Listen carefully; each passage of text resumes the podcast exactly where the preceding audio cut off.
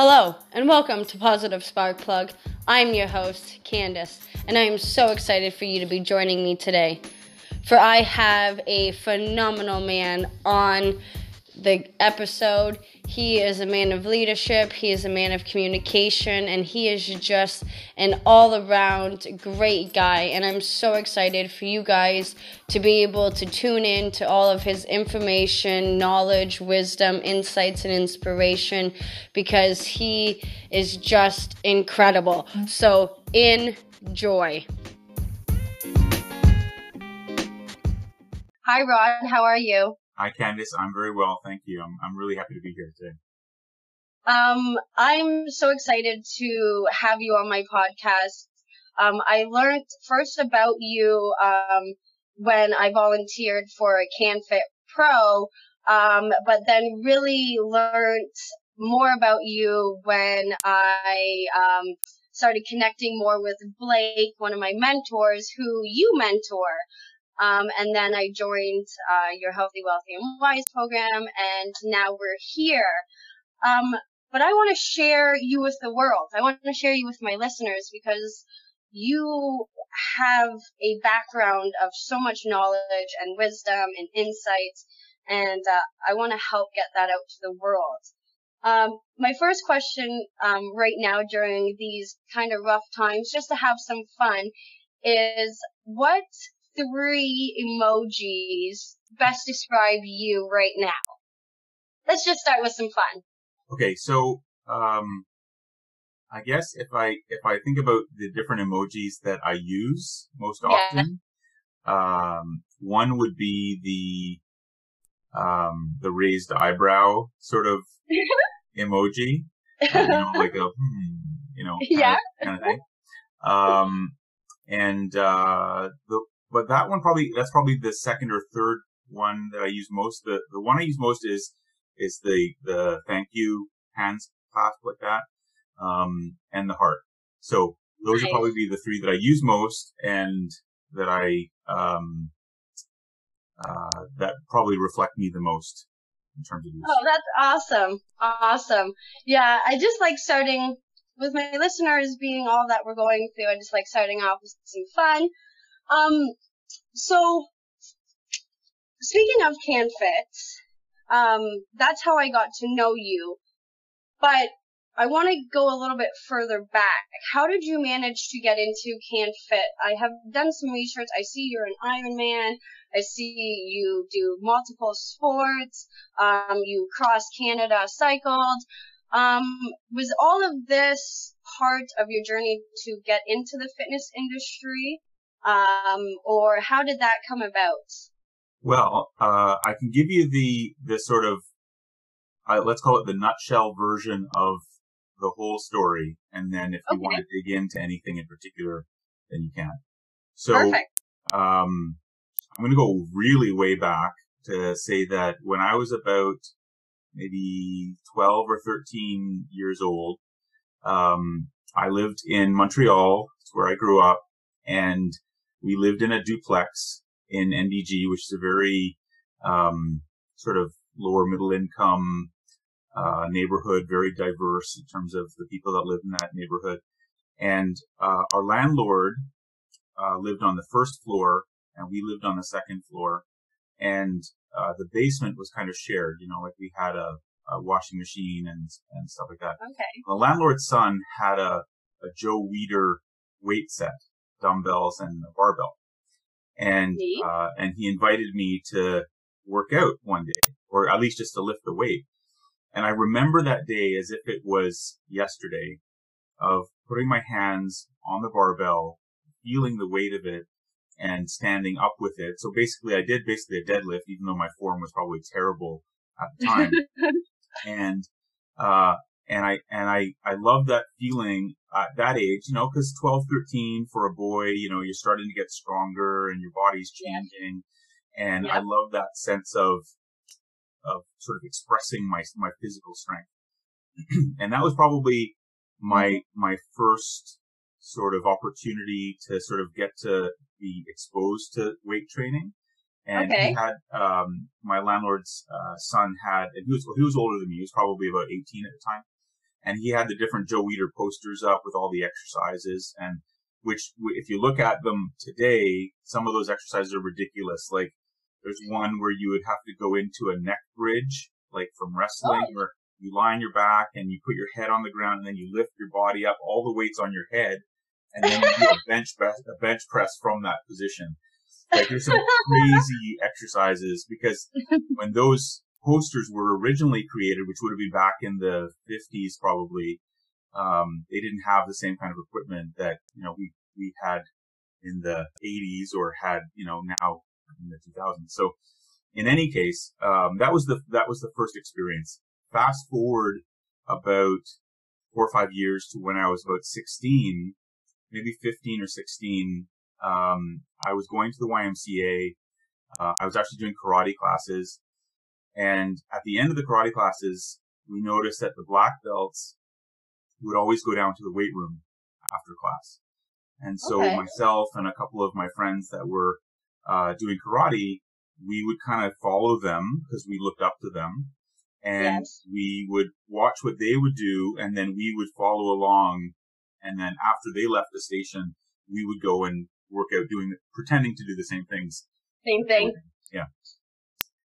And uh, little while after that, I was working out at, at a different YMCA, and there was a really cute girl at the front desk, and um, and she said to me, "You know, if you volunteer in the weight room, you get a free membership."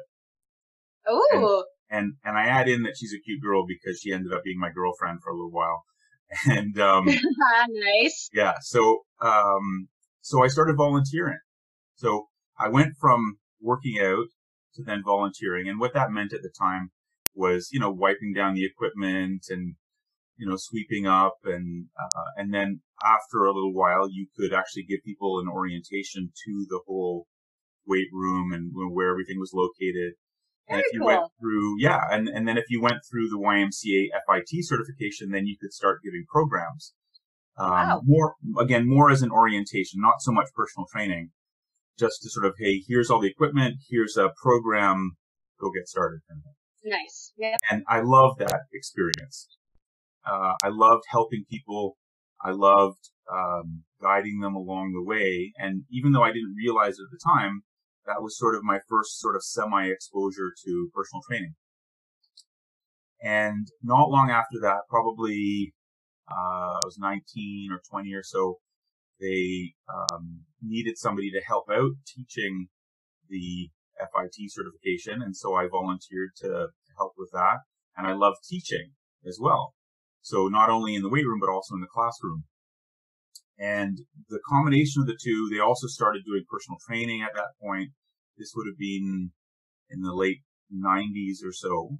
Um, and they, um, so I became a personal trainer I was teaching part of the FIT class. I was working as a personal trainer.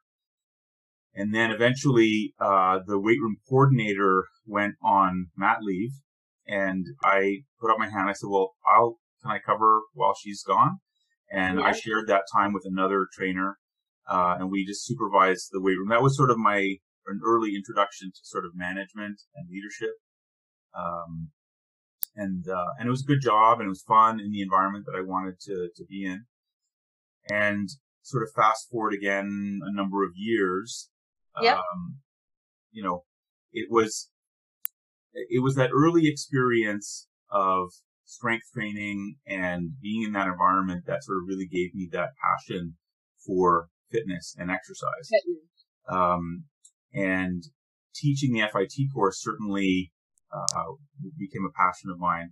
I had a little bit of a detour where I I moved to Toronto for a few years, um, and I did a bunch of different jobs. One of those was actually was working at a gym, uh, and then I came back to Montreal in the late '90s and went back to school uh, at McGill in what used to be called fitness education, um, part okay. of the Z department. Uh, now they call it kinesiology and fitness education. Oh, yep.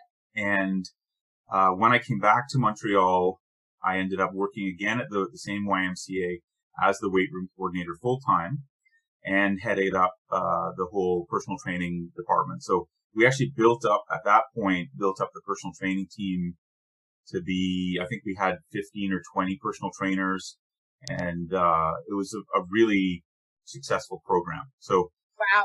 I, I had a lot of, and I was also teaching the FIT program. That was my first intro- introduction around that time to CanFit Pro because CanFit Pro had launched the PTS certification. And, uh, I was one of the first PTS pro trainers when that program was launched. And, um, I guess it was 90, that would have been around 98 or 99. Uh, uh, 98, 99 around there. And, uh, that was also my first introduction to the CanFit Pro conference. So I attended the conference as a delegate. Um, I had, uh, become a pro trainer shortly around that time or shortly thereafter.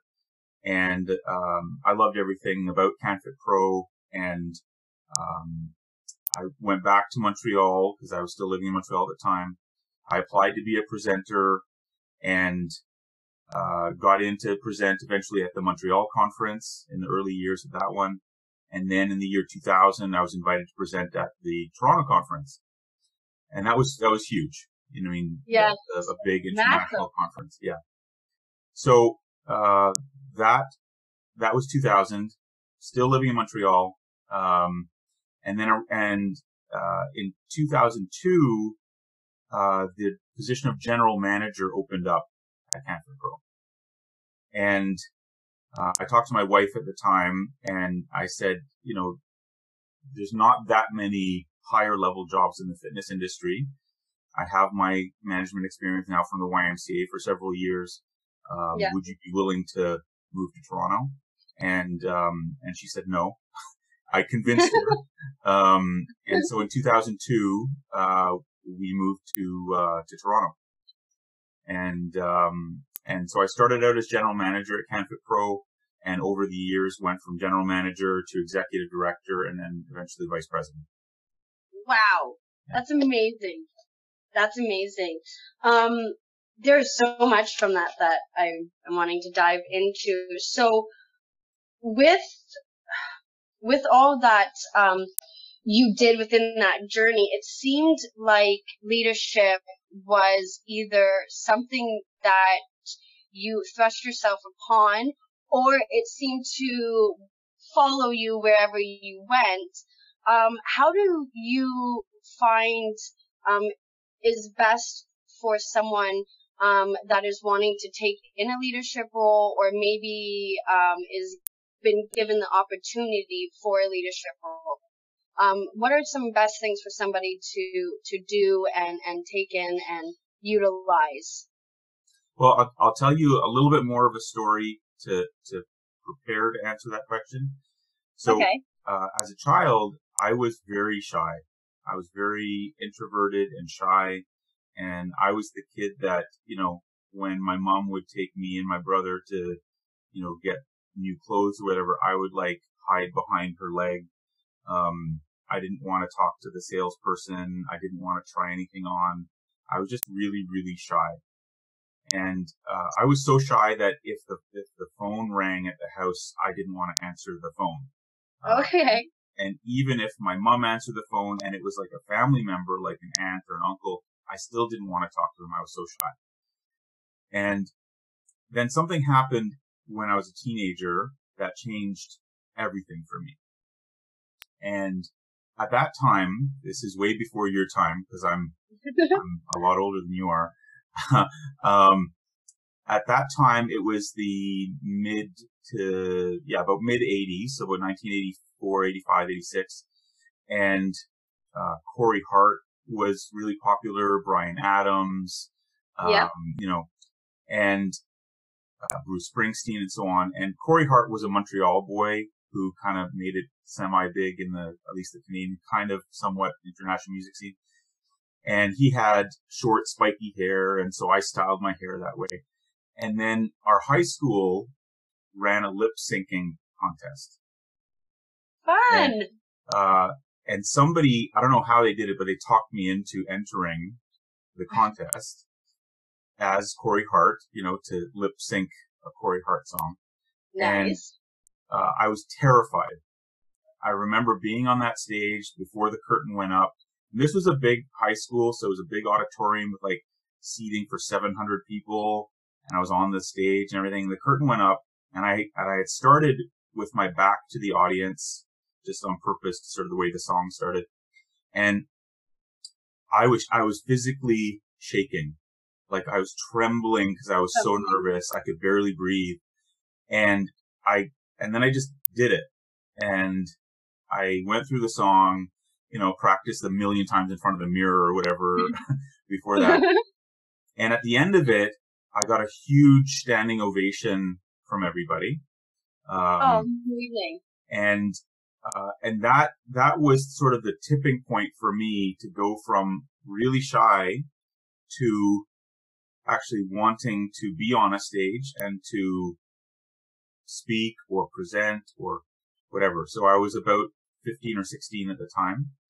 And so at that point forward, I, anytime there was a class project, a group project, and somebody had to stand up and present the information, um, I would always volunteer to do that. So it was a real sort of 180 degree change from being really shy to being, yes. I wouldn't say outgoing, but definitely like, uh, confident. Yeah. And coming back to your question about leadership, um, a lot of leadership is about not just doing something really well, but being able to inspire other people to be their best. And, uh, and that ability to stand up in front of a group, or in that case, an auditorium full of people, um, with, at, although at the time, not a lot of sense of authority, but eventually over time building that up to be able to stand up in front of a group and speak with confidence and to convey an idea with confidence uh, is a big part of leadership. Because if there are people watching and listening and they don't believe that you believe in what you're talking about, then then your connection, your rapport will just dissolve. So, dissolve. um, so that was sort of my path into into leadership. So to to answer your question even more specifically, um, to, to, to be a, a strong leader, you have to be able to communicate. Mm-hmm. And if you're not able to take your ideas and formulate them in a way that is organized and easy to understand, then it's almost impossible to lead unless you do the easy thing, which is to lead with power rather than influence. And when you lead with power, you yell at people and you demand things and, you know, threaten.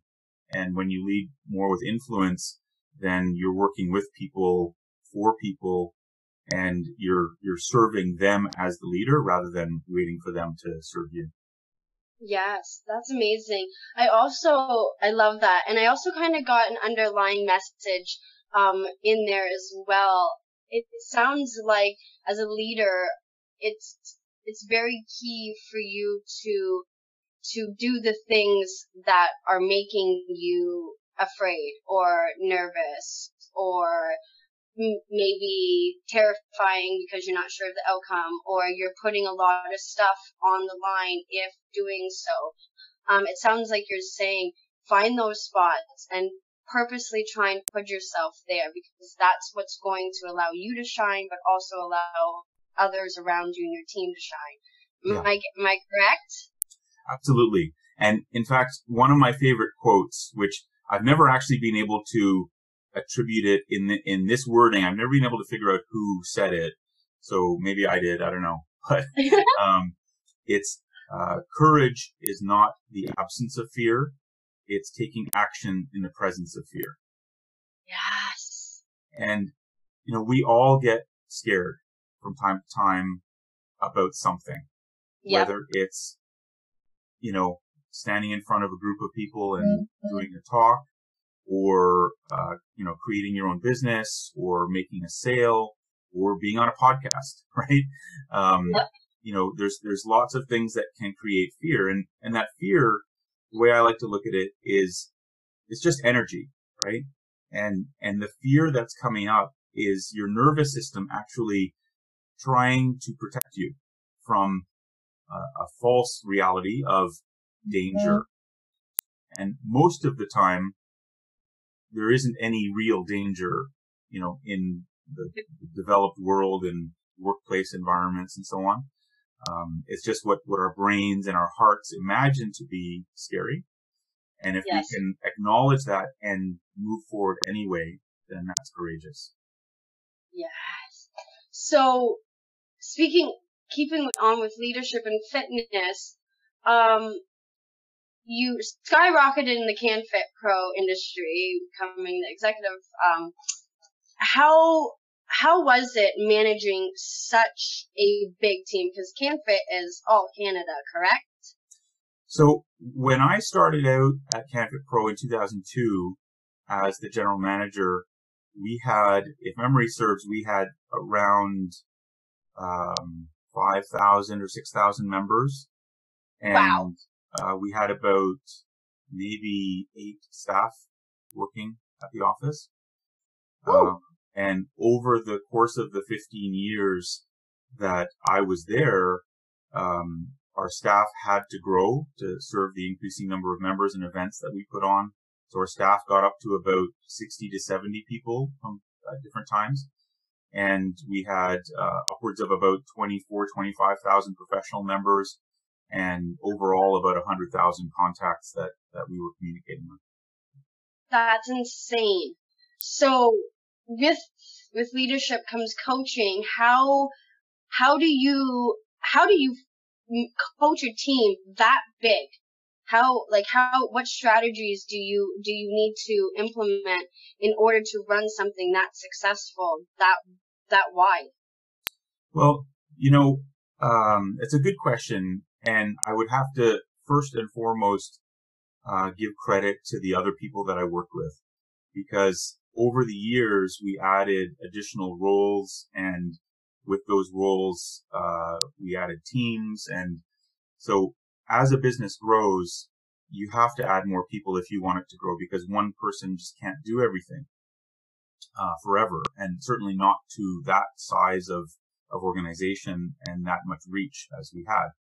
And so we had some really phenomenal people that uh, that worked with us and uh, did a really good job because I couldn't ever have done it on my own. So I give them I give them you know all the credit because they um, they made everything happen. And if I helped you know if I led in a way that allowed them to be as awesome as they were then then that's nice. But but you know there's a lot of really strong people there awesome you just you you just showed another extreme quality of leadership where um, I read it in it, I believe it's Jocko Willink's book, um, Extreme Ownership. Great book. Um, where he it, it, it is, and you just you just expressed that where you you literally just took the success that you are in part of and just gave it to your team, which is so amazing.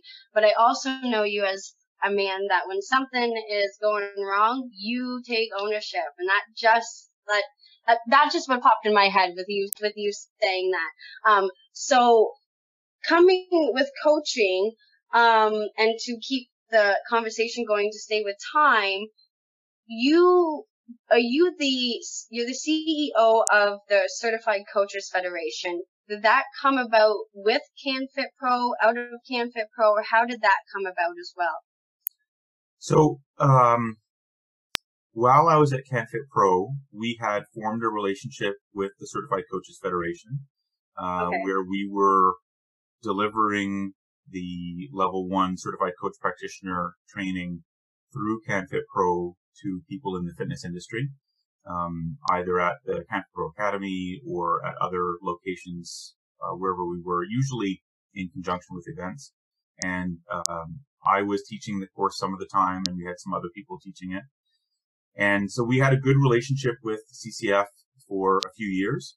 Um, and then, uh, when I was no longer with CanFit Pro, Derek, the founder of CCF and Healthy, Wealthy, and Wise, um, you know, reached out to me and said, Hey, why don't you come over here and, uh, we'll make you CEO here. So that was, it was a great fit because, you know, I think that the opportunity that Derek gave me uh, was was so perfect because the trajectory of where CCF was at uh, was reminded me a lot of where where CanFit Pro was back in the early 2000s, and so I wanted to to help build CCF in the same way that um, that I helped uh, contribute to the growth of CanFit Pro.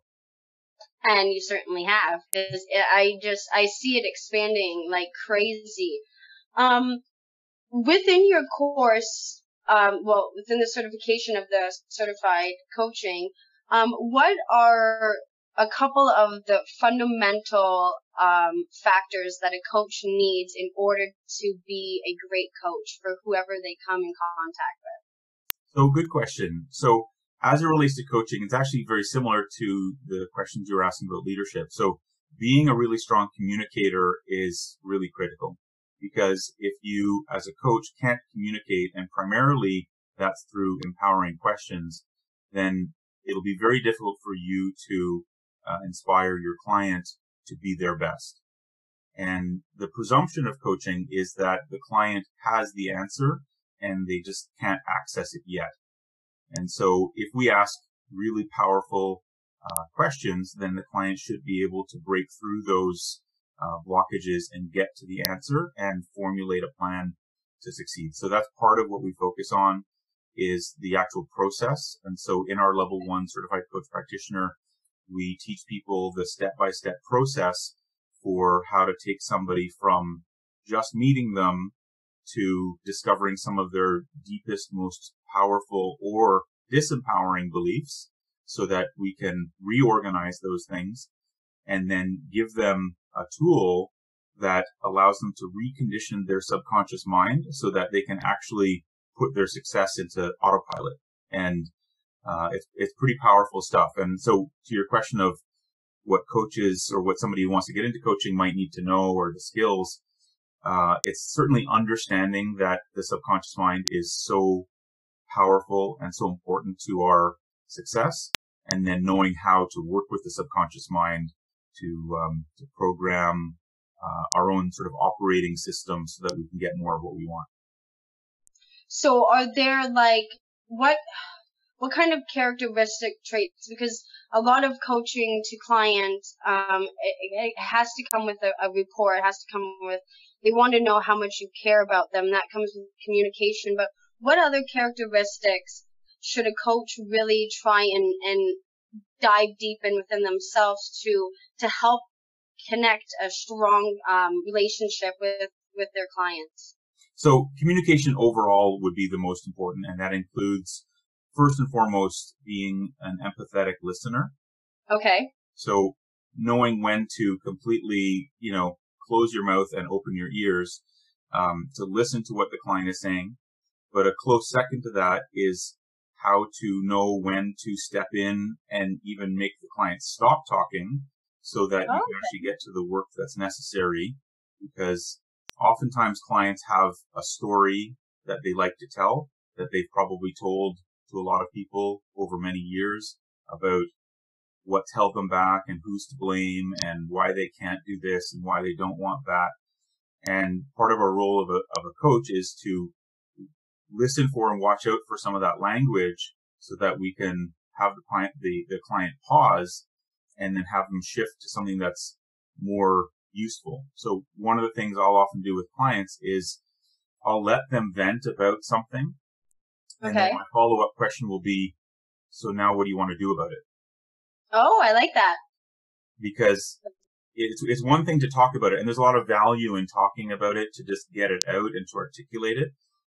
But if you don't go the next step, then you're basically, you know, having a coffee date with a client and you're not really being a coach I like that. I like that. What are you gonna do about it? I like that. Um, so with with both your uh, coaching federation and CanFit, you have done a lot of speaking. Yes. Um, personally, one-on-ones and small groups to thousands of people. Um, what is what is it like um, to to a get involved deeply with just a small group, but then also and and be present with a small group, but also channel that energy and be fully present with thousands of people listening to you. How do you prepare for both, or is it the same? Is it? So I guess there's there are different there are different types of speaking engagements. Uh, Okay. There are things that are somewhat easy to do, like getting on a stage and introducing somebody else. So yes, you're on a stage in front of, you know, hundreds or thousands of people. And so if all you're doing is reading, say, a biography and then introducing somebody, that's pretty straightforward. It can still be nerve wracking if you're not ready for it. Uh, and that's everything from not ready for what you're going to say, or if you're not ready for, you know, the, the, where the microphone is, if it's on you or in front of you, the lights, the reverberation of the sound. You know, when you talk on a big stage in front of thousands of people, the sound usually bounces back to you. And so, uh, you, you hear yourself speaking, but then you also hear the sound coming back and you have to be able to manage that. Manage that, yeah. Um, and in some cases, not even be able to see because the lights are so bright. So there are people, you know, 20 feet in front of you, but you, you might be able to see the first couple rows, but then you can't see maybe beyond that. Um, I mean, I, I've spoken in front of literally in, in front of one person. So I, I had a, a session in Miami, Florida. I was speaking at the World Spinning Sport Conditioning Conference and one person showed up to one of my sessions and, um, and I gave them the option. I said, you know, would you like to go to another session or do you Yeah. want to stay and, and, and I'll be your one-on-one speaker today? And she wanted to stay. So I gave her, you know, probably the best one-on-one talk that, uh, she had ever, uh, experienced because that session was actually about how to prepare for and ride your bike across the continent. And, um, and that was, that was a goal of hers. So she was there because she wanted to do that. Um, Yep. so I've spoken to everybody from, from one person all the way up to about 5,000. And, uh, really it's just being clear about what you want to accomplish in that time, in that space with those people and being prepared enough to do it and being prepared enough to just, in a sense, kind of swallow your fear. Because when you're about to get on a stage, in some cases, I've actually seen people throw up before they go on stage um, because they're so nervous. So in that case, they're barfing out their fear. Um, and in other cases, just sort of like gulping it down and saying, okay, I'm going to do it. And, um, and that allows you to get going with it. Wow. It's exciting. You're a man of like many things because not only like speaking, coaching, can fit, you're also an author. So I want to get to that because I also um, was a co-author in the Little Red Book with Gary Visca. I'm wanting to write my own book called Pop: Perspectives on Positivity. Um, but I want to get your insights. Um, what what is it that an author needs to know um, to produce a book that is going to give all of the readers high quality um, information, insights, and inspiration um, when it comes to like personal growth and development? Because that's what my book is going to be about. Okay. So, um, eh, do you want a coaching session right now? Is that what you're asking for? if you would love to give me one, sure. Okay. So, uh, let me ask you this. Um, Okay. Do you feel confident about the topic that you want to write about? yes. Okay. And, uh, do you feel like you have the enough content to create, or you could create enough content to create a whole book? Yes. Okay. Oh yeah. And do you have the structure already laid out in terms of what you want to have happen first and second and third in terms of how you want to lay out the book? That is where I get stuck and I come up with one idea and then I'm like, I don't know about it. And then I come up with another idea and I don't know about it. So that's where I get stuck on how to format it. Okay. So I'm going to give you a, a really quick way that you can navigate through that. Um, Perfect. I've used this myself and I've used it not only for writing, but also for creating presentations. And I've used it with, with coaching clients that also want to create something, whether again, it's a presentation or a book or whatnot. So it's a really easy technique, um, that you take either post-it notes or little scraps of paper and you write out on these scraps of paper all the different separate ideas that you have. And you lay them out on your kitchen table or dining room table or your floor and you lay them all out and hopefully you're going to end up with 50 to 150, maybe even 200 different ideas. And, and they can be anything from just a thought to a topic, to a challenge, to a question, just anything that comes to mind. And it's that whole process of getting them onto these scraps of paper is a type of brainstorming because a book, uh, from cover to cover is a linear experience, right? That you start on page one and you don't go from page one to page 77 unless you're in one of those old, like, choose your own adventure books that you used to read when we were kids, right? So a typical yeah. book, you go from, you know, sentence one to sentence two, page one to page two, and so on. But the, but the brain doesn't typically work in a linear fashion. And so you have all this great idea, all these great ideas about what you want to write about, and you think, okay, well, how do I put it into this linear format? And the way to do that, in my experience, is you allow your brain to, to dump everything out. You lay all of those ideas out. You step back from those ideas and take a look to see where things start to group together. And those probably will be the bigger sections of your book. And then within those sections, you'll start to see things that you can move move around the pieces of paper to group them together to be what will probably be the chapters of your book and then even some of the paragraphs within those chapters of your book. And then you walk away from it and you let it kind of sit. And if you have animals in the house, I think you have dogs, right? Yes. So you got to make sure they can't like jump up on the table or walk on the floor if you have it on the floor. And along the way, take pictures. Use your smartphone and take pictures in case you change things and you want to go back to it. Take pictures of it. okay. it and then come back to it at least a few hours later, if not maybe the next day, and see if anything changes because your brain is processing all of this stuff at a subconscious level. Get it all organized and then take that and put it into what would be the linear, um, you know, path of the book. So oh. what you're doing is you're harnessing the nonlinear aspect of the brain to dump it all out, and yep. then you're starting to let it move together somewhat at a subconscious level, and then you put it into that linear fashion from start to finish.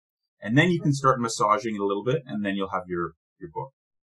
Oh, that's amazing. So, and I'm definitely going to do that. So that's, that's sort of the creative aspect of it. The other piece, which is usually even more challenging for people, is finding the time to sit down and be committed to the actual writing. I know a lot of people who have outlines for books. So they've gotten to the point that they have, well, I know I'm going to have 12 chapters and these are going to be the headings of those chapters. And I even have an idea what's going to be in there, but they've had that outline for 10 years or 20 years. And so, uh, it's really important, just like fitness or date night or whatever it is, you have to schedule it in and know that you're going to give yourself the time, whether it's every day or every week, uh, the commitment to that so that you can get the, the content written. Oh, that's, that's amazing. Thank you for that. Sure. I am definitely going to be doing that. That's perfect. Cause yeah, I, I have, um, I have my, I have most of my content, um, a part of my book is going to be through my podcast, um, because my final question, which I'll get to, um, is where I'm going to be pulling my some of my book chapters and and content from. Um, so what you just gave me is phenomenal because I'm like I don't know where to put all of this. Um, so thank you. And to any of my my listeners that are wanting to write a book, grab a hold of that knowledge, write it down, and do it. Um, so to keep going, um, you just talked about uh, uh co-op like writing. Um, I want to kind of bring the topic into kind of what we're going through right now. Um, how would you channel your mind um, to to face fear with all that's happening right now? How do you how do you construct your mind to to conquer fear right now with that really kind of being at the forefront of a lot of people's mind, emotions, and body? So it's a great question, obviously a timely question because we're right in the, you know, I don't know if we're in the beginning or the middle or the end of this COVID-19 crisis. Um, but here's what I would do first and foremost, which is to pay attention to what you're thinking about and how you're spending your time. Because whether it was on the early days of this where people were, everything was kind of normal, but we were hearing some of the early news reports and, and so on before everything got locked down. Yeah. Um, there was a, a, this raising level of anxiety very sort of gradually seeping up. It's almost like a leak in the basement that sort of gradually goes up, you know, millimeter by millimeter, yeah. um, as anxiety. And early on, a lot of people were just, you know, consuming every news source and every source of information possible. And it's too much. You know, yes. the brain, the brain just can't process all of that information in a useful way. And so, uh, two things. Number one, limit the source of, in, of information and the amount of time you put to acquiring those sources of information. We do need to be informed to know what's happening, but we don't need to know minute by minute, hour by hour, every single day. So it might be a strategy of, you know, watching the news for 15 minutes once a day, just to know if there's anything new that's going on. Uh, not okay. to spend too much time researching or reading because there's a lot of conspiracy theories out there now about where this came from and where it's going and are we all going to have like computer chips inserted in us and forced vaccines and things like that and a lot of that is is speculation and rumor and is not founded in science or reality so what i would suggest is certainly limiting what's coming in because the nervous system can only handle so much information. And a, a, perfect sort of silly example of that is if you've ever been uh, driving somewhere that you weren't familiar with, you know, you were going yep. to somebody's house or going to a business and you'd never been in that neighborhood. You know, you usually, what do you usually do? You slow down, right? And you look forward. And it's funny because we drive like this all the time. And then when we're looking for something, we move our head forward like four inches. yeah as if that's going to give us like supervision or something. And we turn down the volume. And we turn down the volume, right?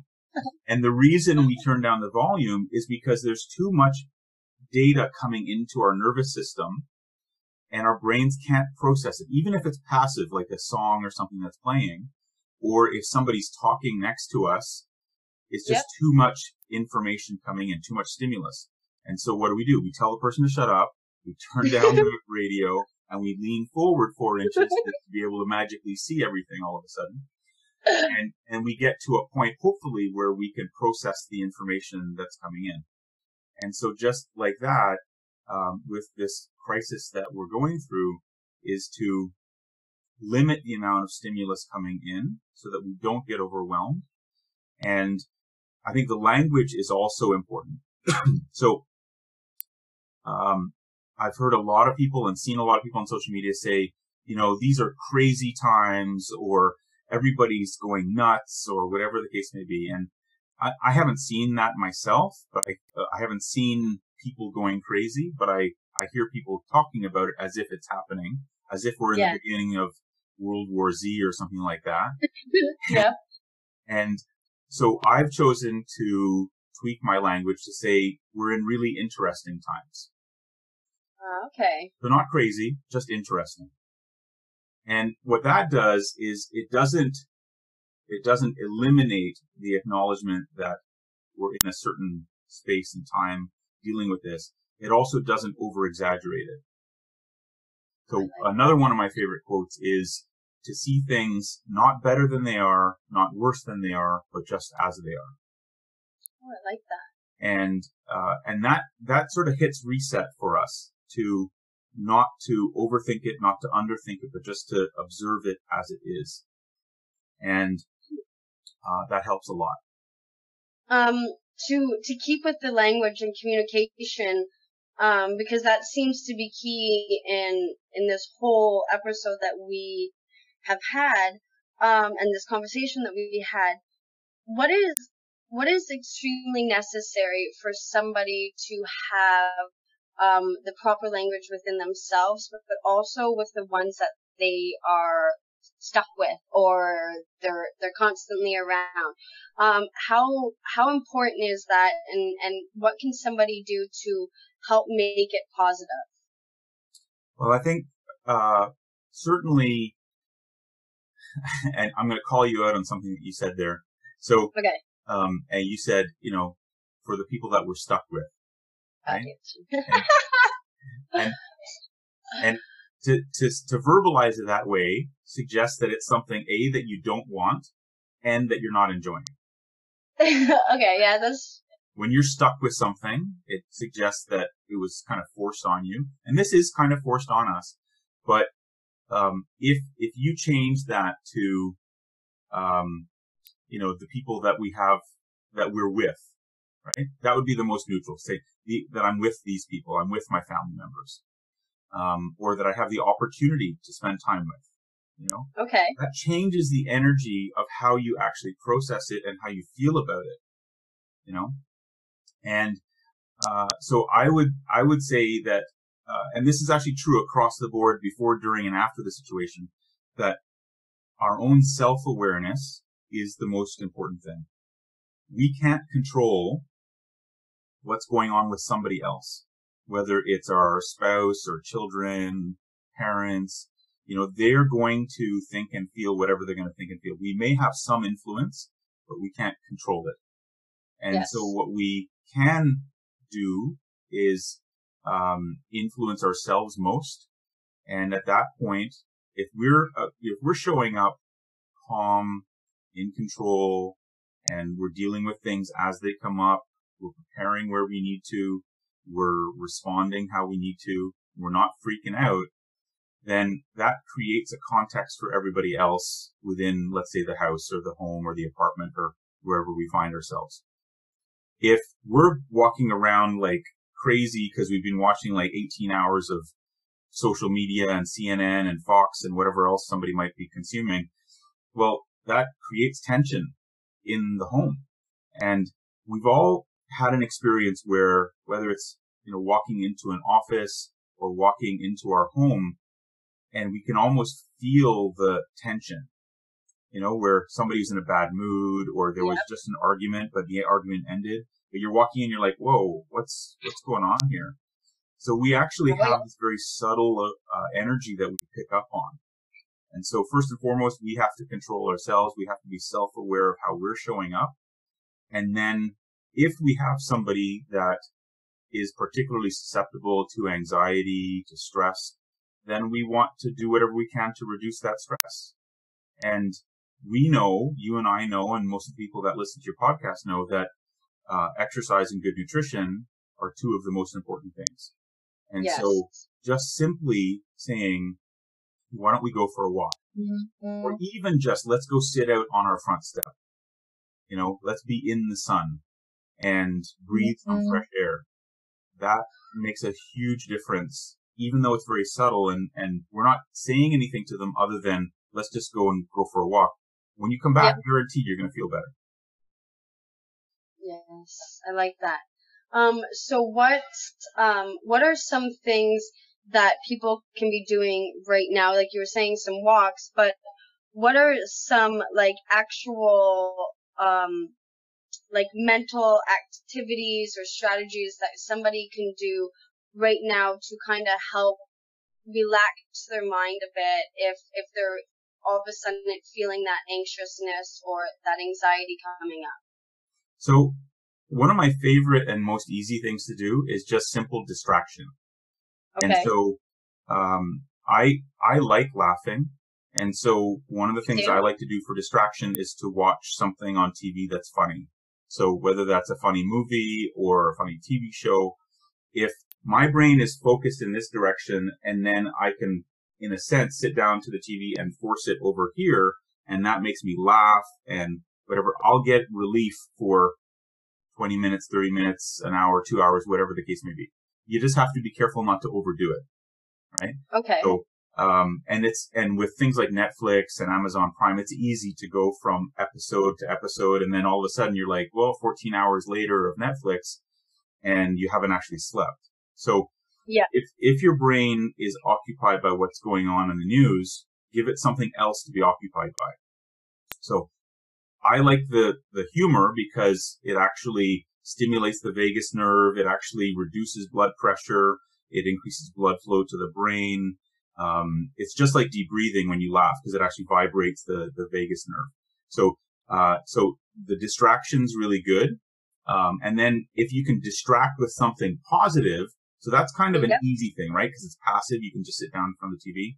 If you can uh, distract with something positive and be more active with it, so certainly, you know, exercise or good nutrition or just simply deep breathing uh, will make okay. a massive difference with it. In fact, I was talking to a client yesterday and uh, she was a former smoker and a cancer survivor. And she told wow. me that in this time, she's so stressed out that she started smoking again. And I asked her we to, to sort of abbreviate this version of it for us.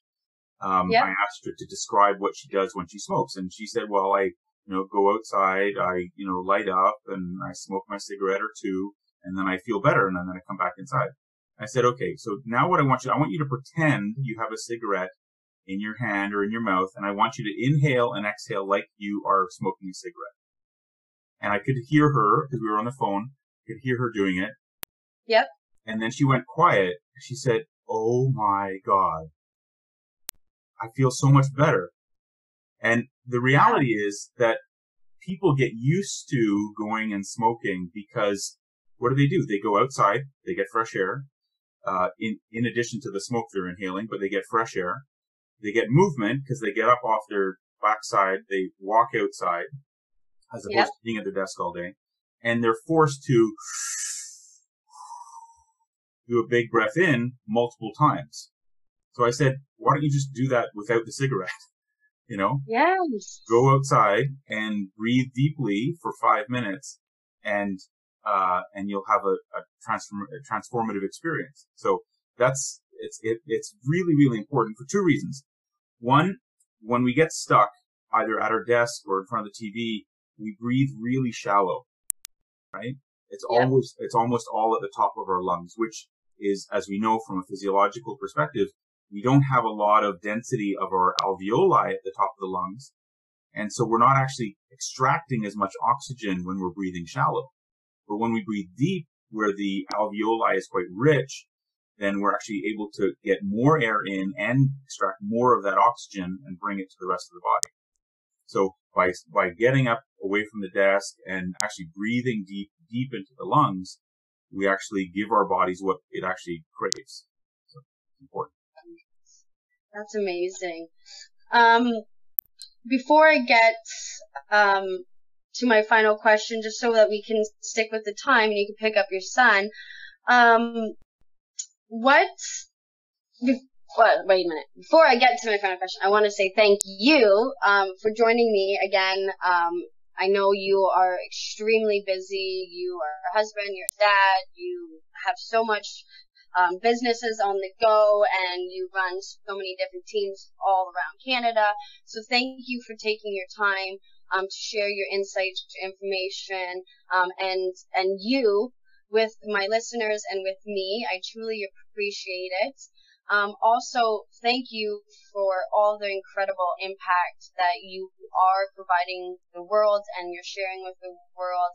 Um, it's greatly appreciated, and um, I just I love being able to be a part of your team and connected to you because you're just a, a phenomenal man. So thank you so very much. Um, my final question for you is, what is your perspective on positivity? Okay, so before I answer that, thank you for saying all those really nice things. Uh, I really appreciate it. And, uh, you know, I, I really believe uh, that my calling, and I really believe it's a calling, um, is to make the world a better place somehow. Yes. I, I don't know exactly how that's going to be. I don't think I'll even know until I'm either on my deathbed or somebody will look back at my life after I'm gone. Um, coaching certainly is currently my focus. And I think everything, when I look back on my life, I think everything has led me to this point, uh, for fulfilling that purpose and fulfilling that calling. Because as a coach, I help people be their best. Yeah. And as a coach of coaches, then I can help those people help other people be their best.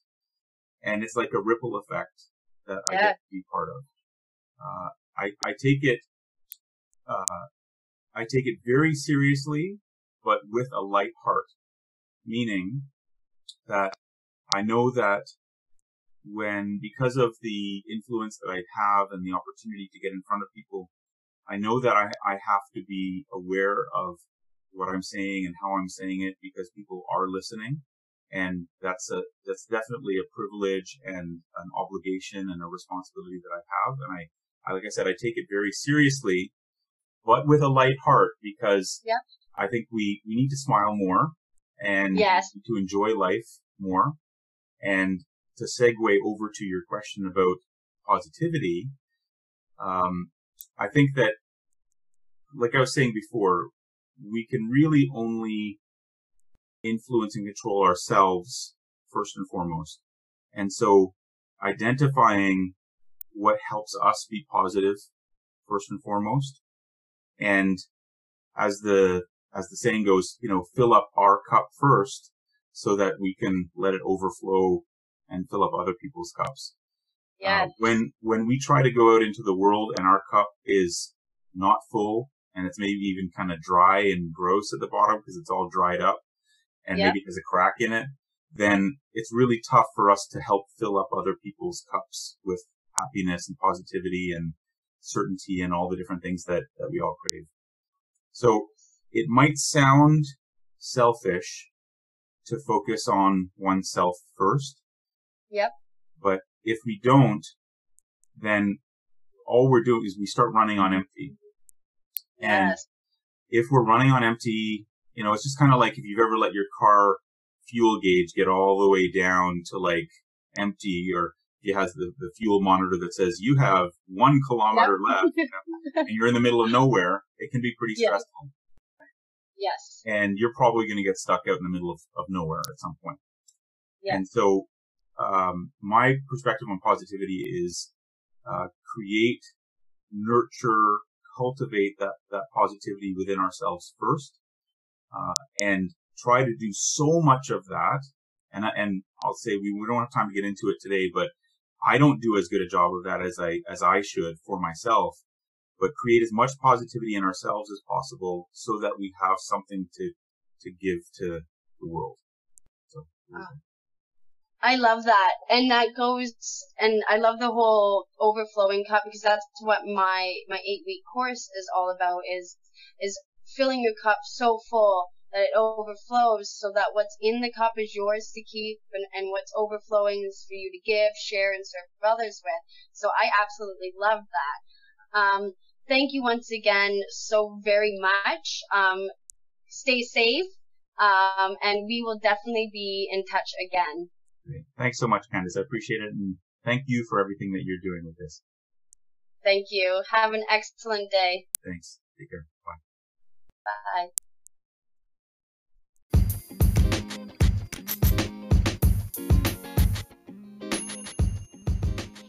Well, my friends, there you have it. I hope you enjoyed today's episode with Rod. If you guys did, please reach out to us on Instagram. I'm at Sparkplug Wellness, and he as at Indestructible Human. And we would love to hear what you guys think. Please like, share, rate, and review the Positive Spark Plug podcast. It truly does help and it's truly appreciated. Thank you, thank you, thank you so very much once again for taking the time to listen in. And now it is time to go out and be positive and do something positive.